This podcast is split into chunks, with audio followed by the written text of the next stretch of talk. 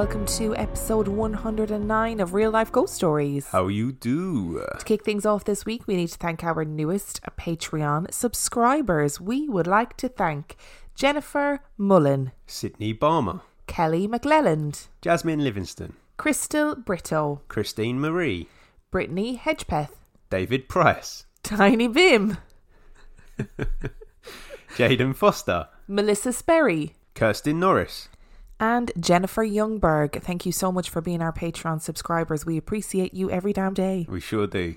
We would also like to wish a massive, enormous happy birthday to Stephanie Lurenko from her big sister Cheryl, but actually, more importantly, from me. Full stop. Just you on your just own. me. Happy birthday. We hope you have an amazing birthday. And our film review this week. Our film review is The Exorcist. The Exorcist was released in 1973. It has 8 out of 10 on IMDb and 83% on Rotten Tomatoes. Would you like a synopsis? Yes, please.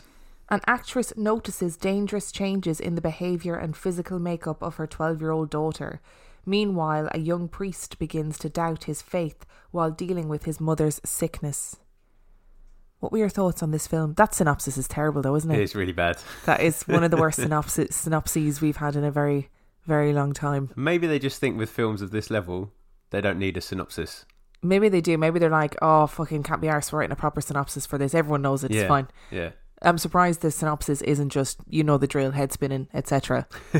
so, what were your thoughts on this film? This still this film for some reason, and I was trying to pin the reason why when we were watching it, still freaks me out. It's still very scary, even though, and I have to say, like, special effects wise and everything, it's questionable Yeah. in the modern era in terms of what we see in modern horror. And I don't think it's fair to compare it to modern horror because they used what they had at the time, and at the time it was, I'd I'd imagine in 1973 it was fucking terrifying, but it's still really scary. Yeah, well, yeah, it just creeps me out. I don't know if it was because there was such a like a cloud around it when I was growing up that it was like, oh, you can't watch this. It's an evil movie, blah blah blah, and it's just kind of stuck with me. It just gives me the creeps. Like, and you know, I watched it for maybe the fifth or sixth time last night. You know, I was laughing at points because I think it's really funny when Regan swears at Regan swears at the people. Like that does actually make me laugh these days. But it still give me the creeps. Like I'm, I'm still, I still didn't want to watch it at a certain time of night, did I? No, Dan refused to allow us to watch it at night time. We had to watch it during the day because he was like, "No, I'll be too scared going to bed," which is fair enough because I, I, I feel like I had forgotten how terrifying this film actually is. What, um, how old were you when you first watched it? Do you remember when you first saw it? I was in my early 20s, late teens.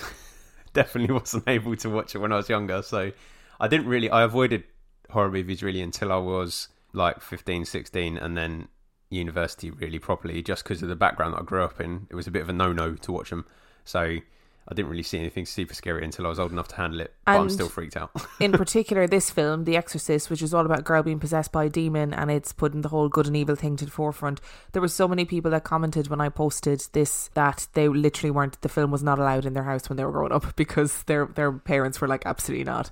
That's not coming into this house. That is an evil film. So I get that it was probably a big no no. I think I was around twelve when I first saw it, and I That's was quite old for you in scary films, isn't it? well, yeah, I'm surprised my brothers didn't let me watch it when I was like four. And I watched it, I think I watched it with my aunt, but I remember being kind of fine with it until Regan crab crawls down the stairs. And I was traumatized and I couldn't watch that scene when we watched it last night. I had to cover my eyes. I knew it was coming and I just couldn't watch her crab crawl down the stairs. It was horrific. It does work really well, and I think it holds up to a point as well. I think it does too. And I think when I was watching it, because I haven't watched it in a long time, and, and you know, definitely haven't watched it since we started doing the podcast and like thinking about films. And I mean, The Exorcist set the scene for possession films.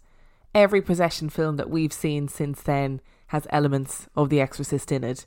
Even in real exorcisms, I'm doing quote unquote real exorcisms.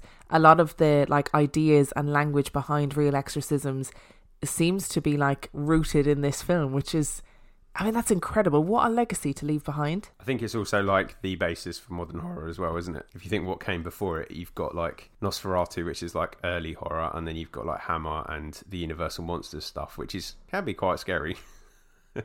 but this is sort of groundbreaking in in terms of the topic it covers Yeah. and the way that it scares. I'd, I'd love to know what the correlation is between ideas about the Ouija board and the Exorcist film, because I wonder if people started to take the Ouija board more seriously after the Exorcist came out, because there's that refer. I mean, we don't know whether the Ouija her playing the Ouija board is linked, you know, but there is that whole uh, reference to her playing the Ouija board, and they just kind of her and her mum just accepted and, and brush it off. But this film, I think, it transcended what had gone before it because you suddenly have this innocent young girl is the evil being or she's the vessel for the evil being. They're not a religious family. So th- it, there's not there's none of that, you know, prior priming for a possession and they're an upper class family in society. Like mum is a well-to-do actress. Uh, do you know what? I, the one of the things that I didn't probably recognize about this film when I was younger is how realistic the portrayal of her party is. Yes. because you've got that guy who gets outrageously drunk and is really randomly um, accusing like, the butler of being a Nazi and starting fights and stuff and loving his life. We all know that person at a party. They are drunk at the end. There's those few hangers on who insist on having a really bad sing along, and I was like, oh yeah, yeah, this is pretty accurate, for, except for the girl then coming downstairs and pissing all over the floor. Although I've seen some parties like that too. though, isn't it? Rather than the child. I think for me, the other thing that I'd kind of not realised is how big Karras's redemption arc is in this story. And that actually, it's a it's a journey about his faith. It's actually a story about his faith and his ability as a priest, and and his relationship with his mother, and his feelings of letting his mum down, and all that. There's all that storyline going on that you just don't get when you're younger and you're just watching it as a scary film. You kind of miss that as well. It is brilliant, and it was brilliant at the time. It's so I- what's the word I'm looking for? Like I can't believe they put that in cinema at the time. I can understand why it was banned on TV in Ireland until 1998. I think like that's in, that's insane. I mean, you have this teenage girl, and she didn't. The Linda Blair didn't actually do the bits where she's like masturbating with a crucifix and stuff because they didn't think it was appropriate. Which I'm glad, you know, because Yeah, that's, that's a that's a lot for um, a girl of an actress of her age to try to try and do. And to, how would you even explain that to her? But I mean, they put, that was that was in a movie in 1973 about exorcism. That's just wild. Groundbreaking. So, what score are you going to give The Exorcist? I have to give it a five because full movie podcast will assassinate me if I don't. I also have to give it a five. I think if you showed it to a teenager now who had never seen it, they'd probably laugh the whole way through it.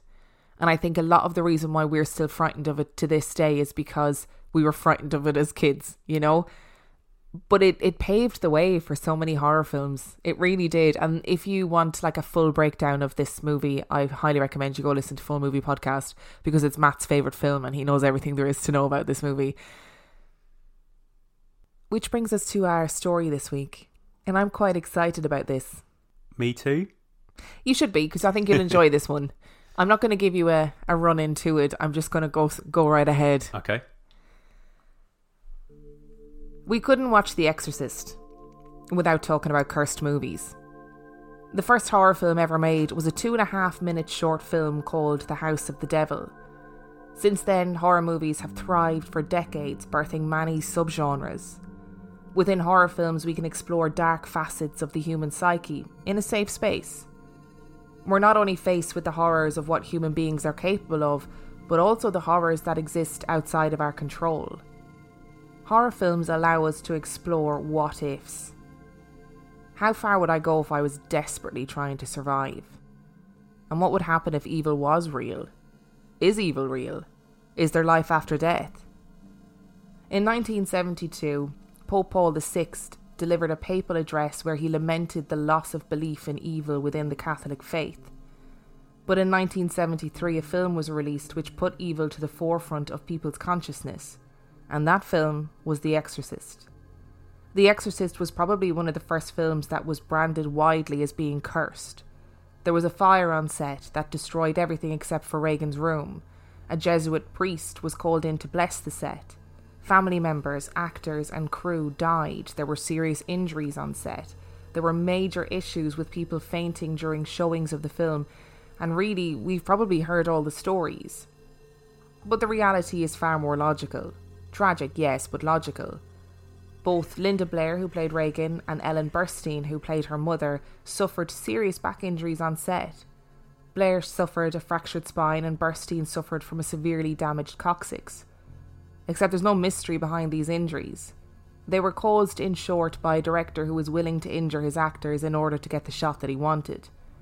The shots of both actors screaming in pain as they were horribly injured are the shots that made it into the final cut of the movie. Many people connected to the film died, but the deaths were not mysterious, and some happened years after filming and are yet still accredited to The Exorcist curse. The reality of The Exorcist is that their PR team encouraged the controversy.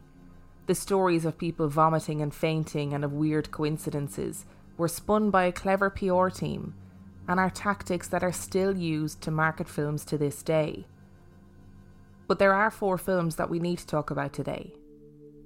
Four films that do seem to have caused some bizarre ripples throughout history. On these four film sets, there are stories of eerie coincidences, death, destruction, and witchcraft.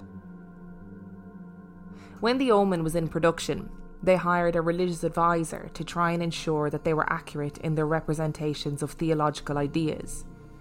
After consultation, the advisor recommended that the production be stopped immediately and the film never made. He felt that making the film was dangerous as it was inviting evil into the lives of the filmmakers. Gregory Peck was cast to play the leading role in the film and was making his way to England to begin filming when his plane was struck by lightning. This, as an isolated incident, is not beyond the realms of possibility. But a few days later, a writer for the film was en route to England when his plane was also struck by lightning. And that wasn't the only flight issue, though. A plane that was hired to take shots of London for the movie crashed into a vehicle at the end of the runway, killing six people the pilot's wife and their five children. It's pretty strange, right? But it doesn't end there. During filming, the executive producer was leaving his hotel to go for dinner with his wife. He had booked into a restaurant down the street and they were making their way there when an explosion rocked the street. The restaurant had been bombed by the IRA, some sources also say that this same producer narrowly avoided being hit by lightning while in Rome. In 1976, special effects supervisor John Richardson was working on the World War II epic A Bridge Too Far. He had just finished working on The Omen and had been responsible for all of the death effects in the film, in particular the decapitation of the photographer scene. It was Friday the 13th. Richardson and his fiancée were driving through the Dutch countryside when they were involved in a horrific car accident. His girlfriend was tragically beheaded in a very similar way to the fate of the photographer in the film.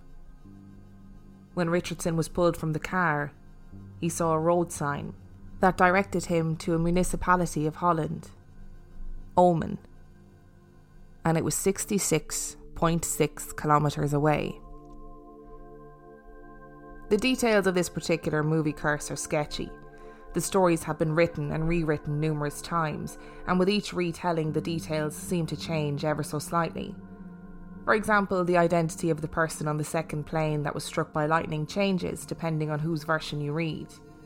The tragic suicide of Gregory Peck's son Jonathan is often attributed to the curse of the omen, but I think that's perhaps grasping at straws, and probably unfair to the memory and life of Jonathan. There was only one part of the story that I had the most questions about, and that was the car accident. Did it really happen? And if it did happen, did it happen in the way it is told now? And the short answer is yes. Liz Moore is often left unnamed in the retelling of the story, and often referred to as Richardson's fiancée or assistant or girlfriend. In actuality, Liz Moore was a very talented special effects sculptor who had worked on such films as A Clockwork Orange and Star Wars. There's some dispute to a claim made that the Omen road sign actually read 66.6 kilometres. It's been parroted since on countless websites.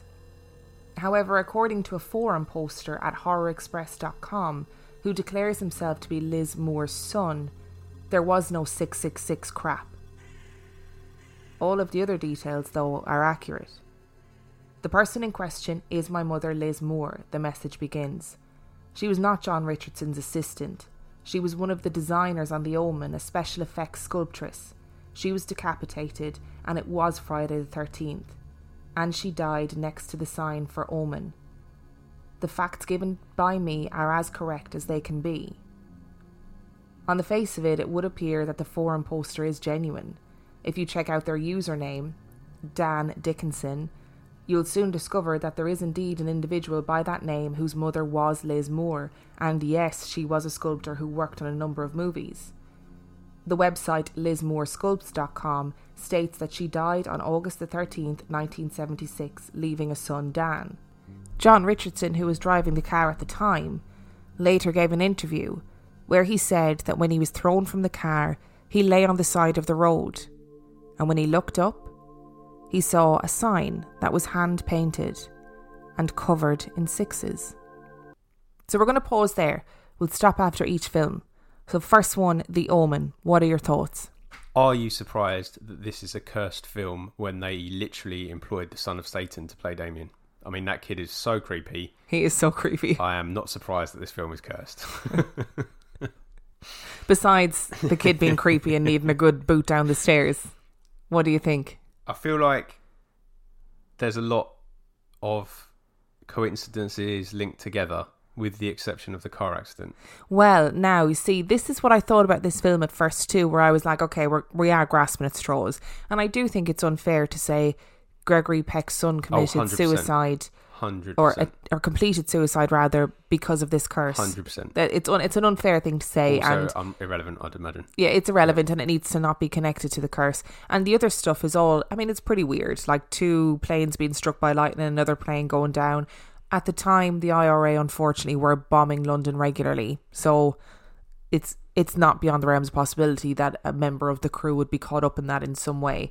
But the car accident slayed me a little bit, I have to say. I think the only thing about that is the sixty-six point six kilometers because I don't know any road signs, Yeah. and and I'm happy to be standard stand stood corrected by you guys. If you know of a road sign that goes into decimals when it's giving distances, please let me know. But as far as I'm aware, they tend to round up or round down so you get a whole number.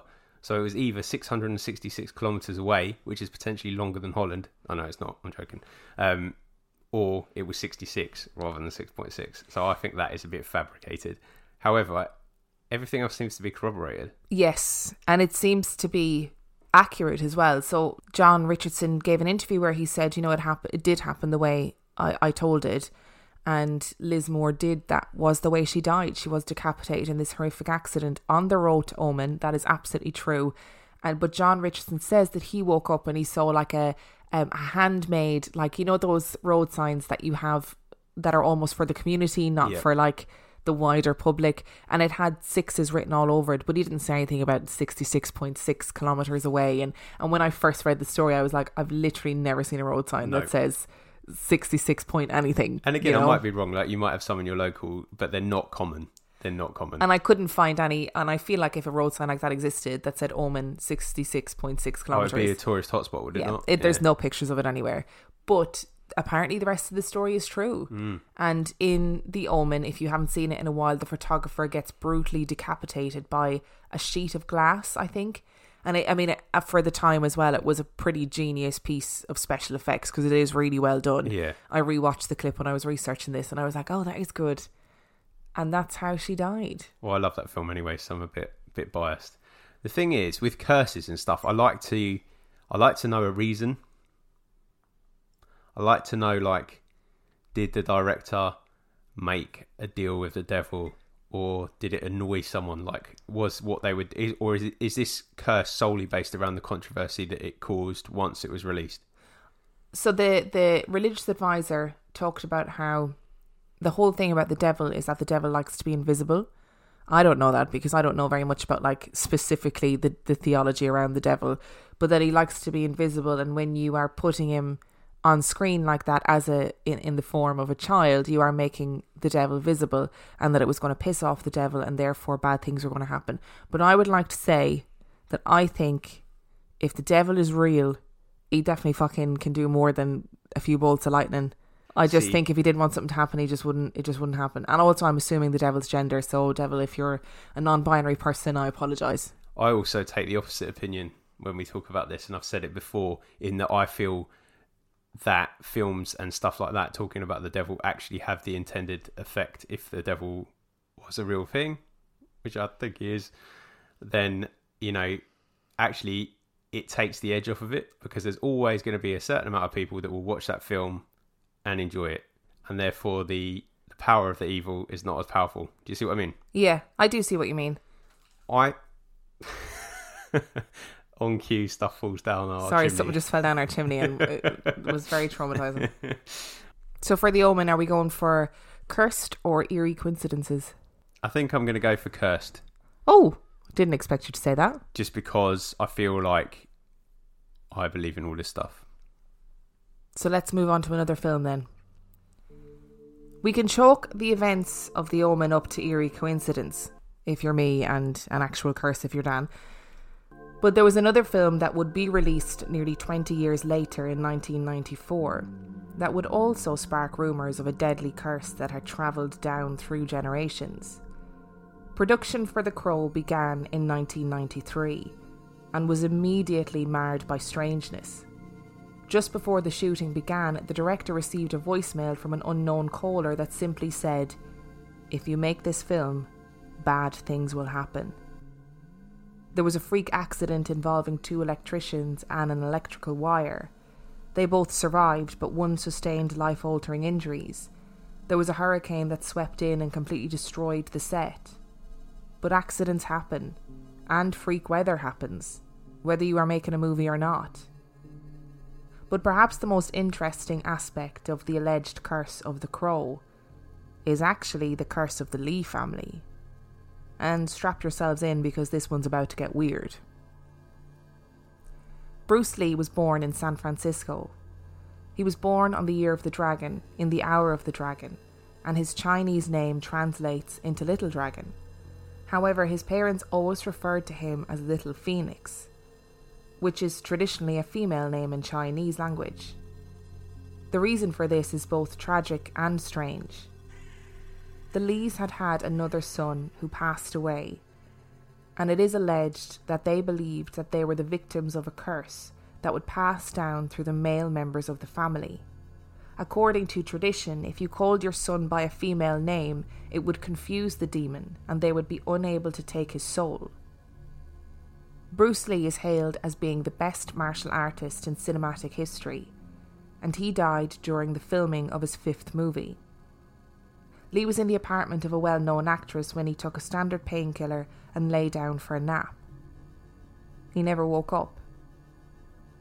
There is speculation that Lee had a reaction to the painkiller, or that he had a drug problem, or he was killed by a legendary death punch, or maybe he was murdered by the Chinese mob for revealing martial arts secrets. It's also alleged that he had had his sweat glands removed so as to look better on screen, and therefore he died from heat stroke as his body struggled to regulate his temperature. Whatever the reason, the fact is that Bruce Lee died far too young and on the verge of being a massive breakout star. His final film was a box office smash hit. In the movie Game of Death, Lee plays the role of a martial arts film star who is shooting a movie and survives an attempted assassination on set.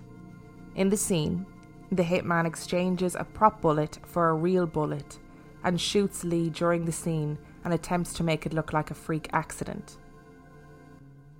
In 1993, a film was made about the life of Bruce Lee called Dragon The Bruce Lee Story.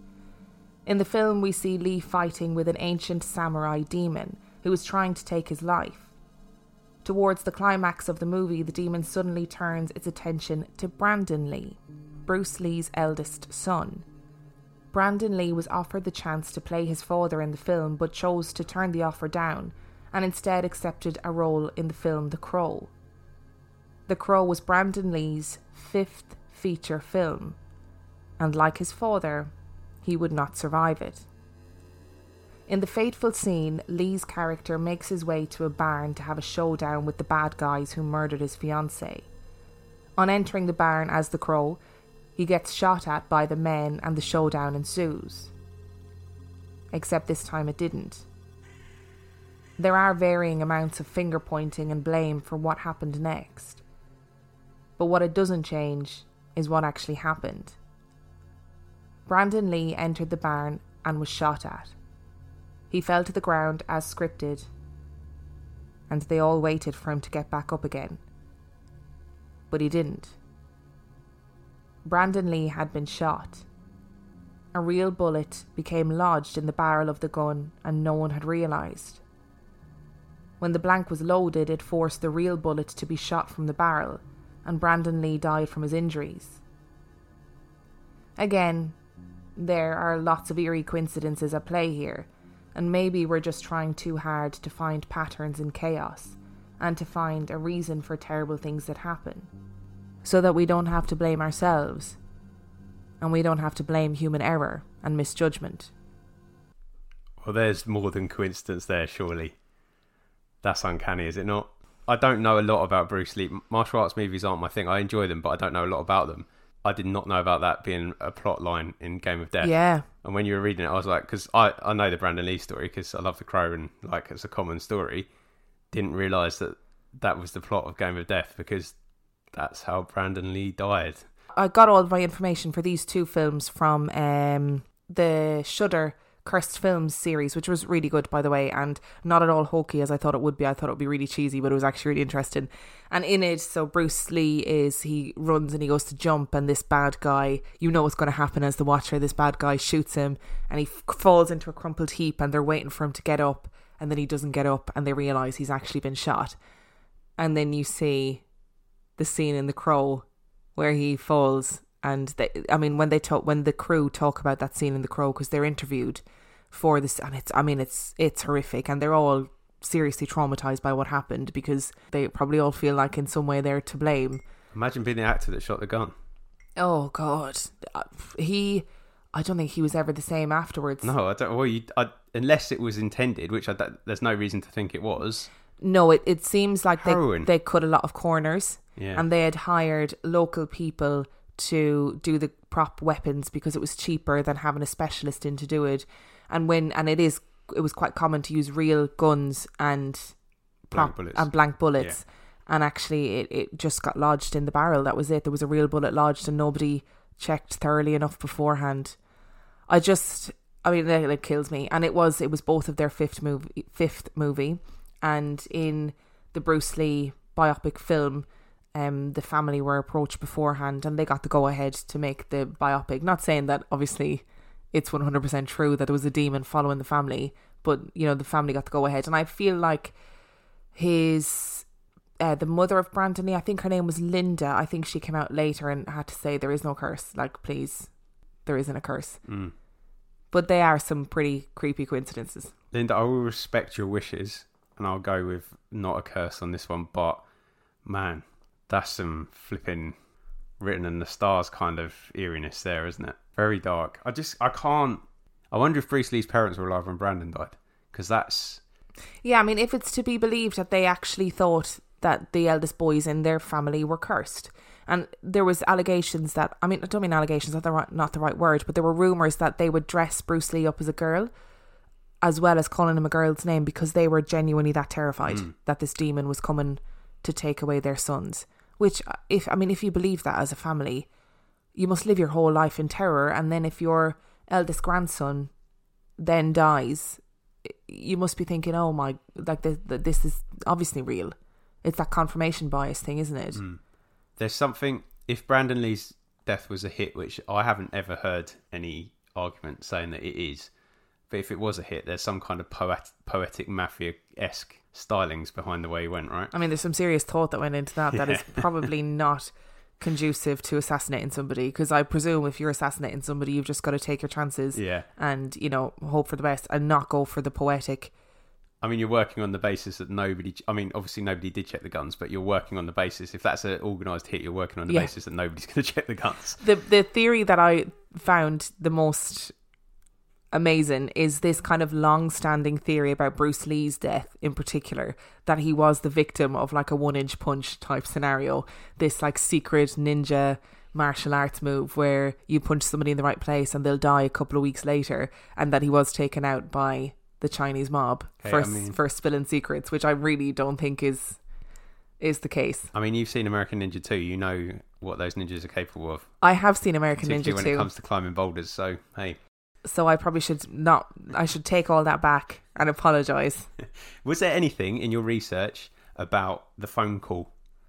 No, there wasn't. There wasn't anything about the phone call other than the fact that the director spoke about it and he said at the beginning of filming he got a voicemail from an anonymous caller, he never found out who it was, that just said if you make this film, bad things will happen. Mm, And that was it. mm. So there wasn't any there wasn't any more digging into it. All the links to every to all of my research, by the way, are in the description of this episode, and there are loads. If you're a film person, there's link after link after link for different stories about movies, and uh, loads of them are well worth a read as well because they're really fascinating. So, last thing then, is it widely held that the, the issues that the Crow faced in terms of the curse were a legacy of the Lee curse rather than a curse to do specifically with that film? Yes, Interesting. Whether you think these movies were actually cursed, or again whether you think they're all just eerie coincidences, there were a lot of questions raised when strange things began to happen on the set of The Craft. Because on this set, the cast and crew decided to use actual witchcraft for the sake of authenticity, and the results were alarming. The Craft was released in 1996 and has continued to exist in the realm of what is current and relevant because of its realistic portrayal of witchcraft and also the importance of respecting the craft. The film starred Robin Tunney, Fairuza Balk, Neve Campbell, and Rachel True as four high school girls who form a coven, cast spells, perform rituals, and learn the power of the craft. While filming the movie, the director hired Pat Devin, who was an elder priestess and coven member, to ensure that the depiction of the rituals in the film were as accurate as possible. Devin created chants for the film and allegedly cast a spell to get the film to number one in the box office. Fairuza Balk, who played the character of Nancy, was also practicing Wicca at the time, so lent her expertise to the authentic portrayal of witchcraft. Probably the most bizarre events occurred during a scene where the four girls perform a ritual calling on the corners, which was filmed on a beach. The crew had a park ranger on board for consultation for accurate tide times, as they were required to film on location at night time. Director Andrew Fleming later told The Guardian, We had a crane out there because it had these overhead shots, and in order to shoot that fire they built in the film, you have to run a gas line. And then it looks like the wood is burning, but it's actually like barbecue gas and jets underneath the sand. So we spotted that weeks and months in advance, with a park ranger who told us where the high tide stops. We picked a spot further away so we would be safe, and we were shooting at, I think, a medium tide. Fairuza Balk was a practicing Wiccan, and she said, You really shouldn't be doing this here. It was something kind of foreboding. And I said, Well, we have to forge ahead, we're making a movie. Whenever they started calling the corners, it seemed to me that the waves started coming up and crashing louder. And finally, this one point, we had the camera set up overhead, and it was spinning around. This huge wave came and wiped out the whole set, and the park ranger said, I don't understand, this is a low to medium tide. So we had to stop. And you can see in the movie in one of the shots where the camera's overhead spinning around, and the waves come up and put out the fire. But the waves weren't the only thing that went awry. In the movie, the scene comes to its climax when Nancy is screaming and a lightning bolt strikes her. The girls were chanting, building up to the climax, and at the exact moment when Nancy screamed, all of the power went out on set. The set also had to be abandoned when it was literally overrun with a huge flock of crows that descended upon it. The cast and crew also reported that a single white owl was spotted numerous times on set. It would perch and watch the proceedings and seemed to move with them from location to location. I didn't know any of that stuff. No, me neither. I mean, That came from my uh, my good pal Brent Sponsor, by the way. how's he doing these days? He's all right. In case you're listening, Brent. I am not surprised. Nor was I. I wasn't surprised by that at all. I can't believe they had. Well, I'm I'm impressed that they had Pat Devin on and they had real practicing Wiccans that were advising and saying, okay, this is what's authentic and this isn't. But also, you should then listen to those people if they say this isn't right and we shouldn't be doing this here. Yeah, and I also feel like it's one thing consulting to get it close, but I don't think, you know what a wuss I am. I don't feel uh, doing the actual rituals is probably a good move. And the whole point of that ritual, if I remember correctly from the film, is all about like the power of nature and calling on the power of nature to give the girls power in turn. And they go to do it on the beach because it's like the water, earth, they bring the fire, you know, the wind, Yeah, all all, of that, all that yeah. elements stuff going on. And I was like, why? Why then, when the waves washed out the set, I think I'd be like, okay, that's enough for now. We're going to have to rethink this.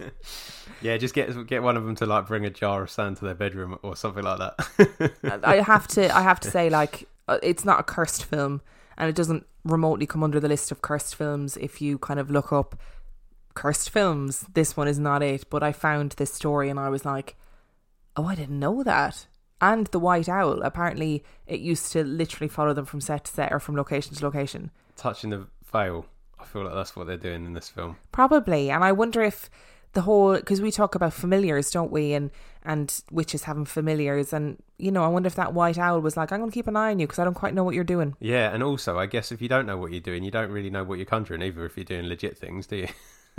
Very true. So maybe it was just keeping an eye on it, make sure they didn't do any any summoning of things that, that couldn't be controlled or stuff like that. Yeah, it feels very much. I, I agree with you. It doesn't feel cursed. It just feels like they were they were rustling the veil a little bit too much. Whatever your thoughts on this, it resulted in concerns about the filming of the sequel. Three occult specialists were brought onto the set for the duration of filming to ensure that the spells being portrayed were being conducted in a safe and respectful way. But there is one more film that I want to speak about today. A film that even Rotten Tomatoes has said is categorically cursed. And it's surprisingly not a horror film. A film allegedly so cursed that it never got made. The Incomparable Atuk is a satirical novel by Canadian author Mordecai Richler. The Incomparable Atuk tells the story of a Canadian Inuit who is transplanted to Toronto and who quickly adopts the greed and pretensions of the big city. It satirised the Canadian cultural elites of Richler's day, who in the novel fetishise Atuk first as a noble savage and, when his corruption becomes apparent, as a symbol of Canadian nationalism and anti American sentiment. Many of the characters are parodies of real Canadian celebrities at the time. In the movie version, Atuk is living in Alaska when a documentarian comes to visit from New York City. He stows away on her plane back to the city and becomes accidentally caught up with high society life in the city, and hilarity ensues. The first person in mind to play the role of Atuk was John Belushi, and the script was sent to him in 1979. Belushi loved it, and in late 1981 he took on the role, and there was speculation that the movie would be a blockbuster hit.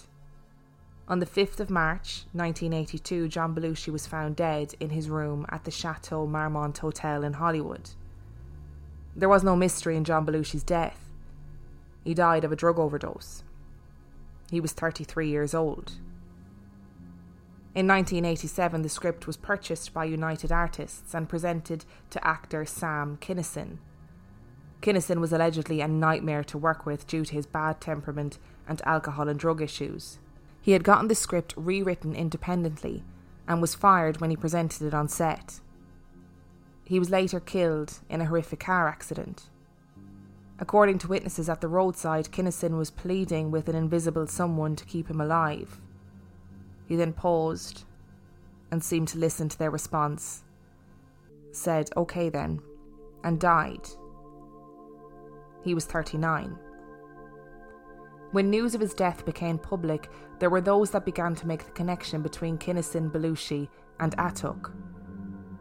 But most thought nothing of it.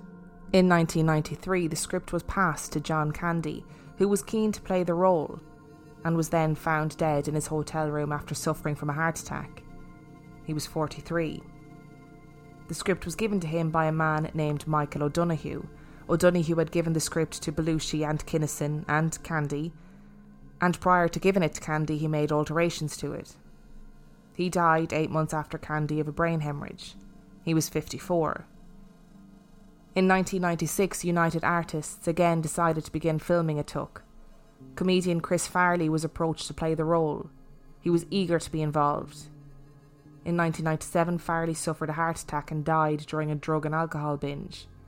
He was a lifelong Belushi fan and also died at 33. Phil Hartman had also read the Atuk script and had been due to play the role of Alexander McCune, the villain of the movie. In 1998, Hartman was murdered by his wife, who subsequently turned the gun on herself. If legend is to be believed, United Artists quietly had the script seized and secured it so that it would never see the light of day again. Now, let's be real here. All of the deaths allegedly connected to the Atuk script are completely explainable.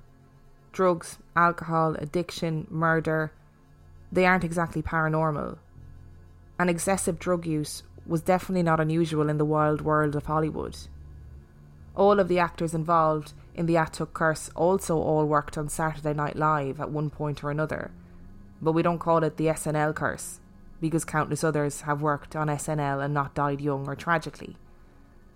When celebrities in particular die young, we try to unpack every thread of their lives and understand where it all went horribly wrong, which often results in uncovering some eerie coincidences along the way. But are they just eerie coincidences? Or is there something more sinister afoot? Now that is a cursed film, isn't it? Because I guess that's the one thing that sort of makes the others less believable is that they actually got made.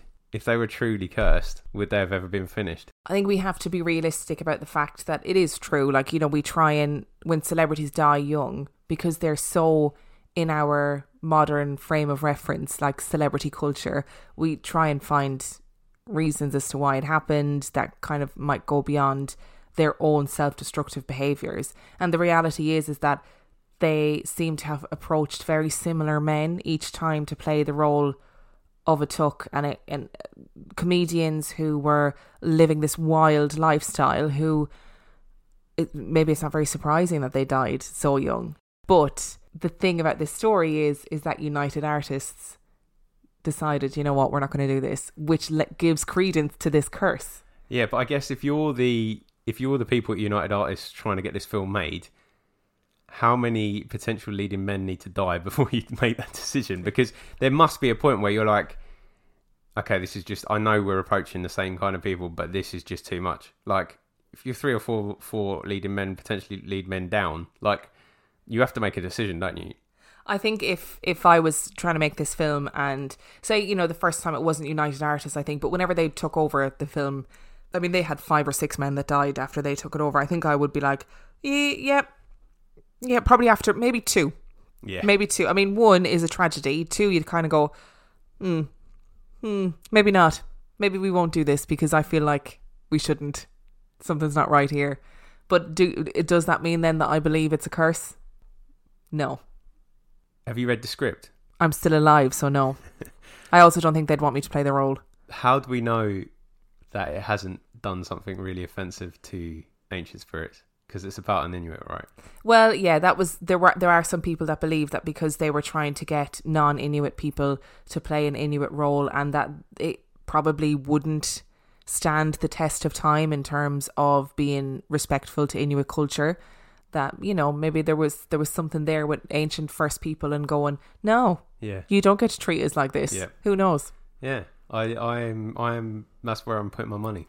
There's a couple of films that we that I need to mention that I never that I didn't address. Number one was Poltergeist. Yep. Uh, the reason why I didn't address Poltergeist is because everyone knows the story, and I, you know, the girls that died related to to the Poltergeist. Dominique Dunne died because her boyfriend murdered her, and Heather Rourke died of a terrible undiagnosed illness. That's not a curse. That's that is just really Tragic. sad Yeah. and it is tragic. I would highly recommend if you have Shudder to this isn't an ad by the way, in case anyone's like, why are you talking about Shudder this whole episode? If you have Shudder to watch the cursed films, you can get a Shudder free trial. I think You can, and also I'd just like to throw this in because I'm a massive geek. Cursed Films is available on Blu-ray in the United States. So if you live in America and you don't have Shudder and would like to check it out, you can actually buy it because Shudder do a really good job of putting a lot of their good originals onto Blu-ray in the states.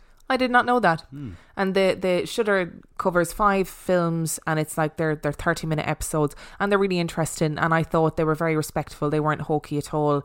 I was originally going to do the film Poltergeist, and then I decided by the end of watching that episode that it was that I was like, no, do you know what? I'm not going to do that. And I would have cried because that the story of, the, of Heather Rourke just oh, it's gets to me. Like it's Horrific, heartbreaking, and yeah. it's not got anything to do with the film. It's got to do with inadequacies of the healthcare system. and It's not- she she died during the filming, and Yeah. they decided not to finish it, and the board at Warner Brothers made them finish the film. yeah.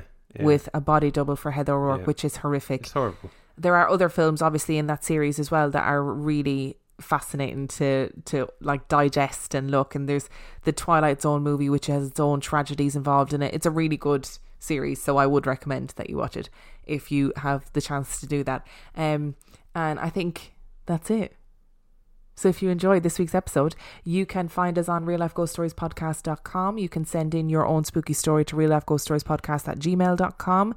You can find our Patreon, which is patreon.com forward slash real life ghost stories, where for $5 a month or $2 a month, you get access to heaps of extra content. And on that note, we shall see you next week. Bye.